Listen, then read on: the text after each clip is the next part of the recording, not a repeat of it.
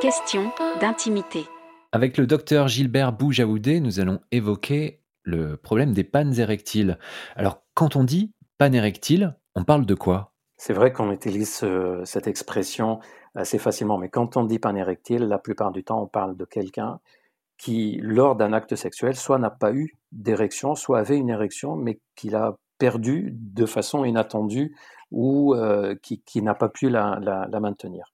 Donc c'est une sorte de trouble de l'érection, euh, si on peut le, le, le dire de façon médicalisée comme ça, mais en gros quand on parle de panne, c'est ben, l'érection, elle n'a pas été suffisante, elle n'a pas été présente euh, ou euh, maintenue durant un rapport sexuel. On arrive à identifier un facteur numéro un ? Oui, il y a un facteur qui est de très loin le numéro un, c'est euh, la peur, le stress, l'angoisse, et je vais aller plus loin que ça.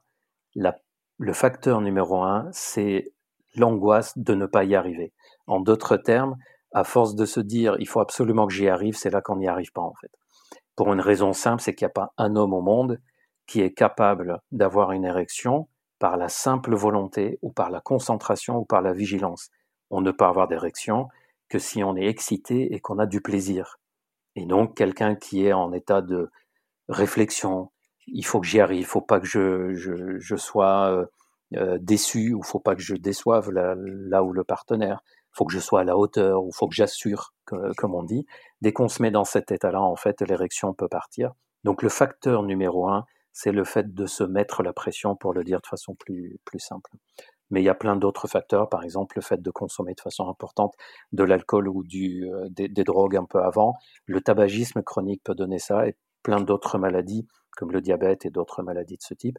Mais réellement, le facteur le plus courant, c'est la peur de l'échec. Qu'est-ce que vous dites à quelqu'un qui culpabilise quand ça arrive chez son partenaire ?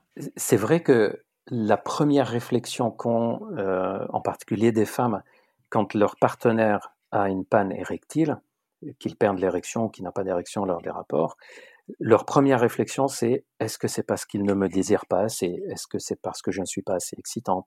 Est-ce que c'est parce qu'il ne m'aime pas ? Est-ce que c'est parce qu'il a quelqu'un d'autre ? Il ne me l'a pas dit ?» Ou des choses en tout cas négatives de ce type-là.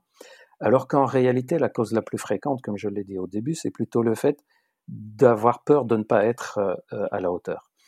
Je dirais aux, aux partenaires dans ces cas-là, qui sont confrontés donc aux pannes euh, de, de, de leur partenaire en face, je leur dirais que la première chose à faire, c'est de prendre conscience que quand un homme ne désire pas ou c'est parce qu'il ne nous aime pas qu'il y a des pannes d'érection, c'est pas à ce moment-là seulement qu'on va le remarquer. Il y a plein de détails dans la vie de tous les jours qui nous font comprendre qu'il y a un problème.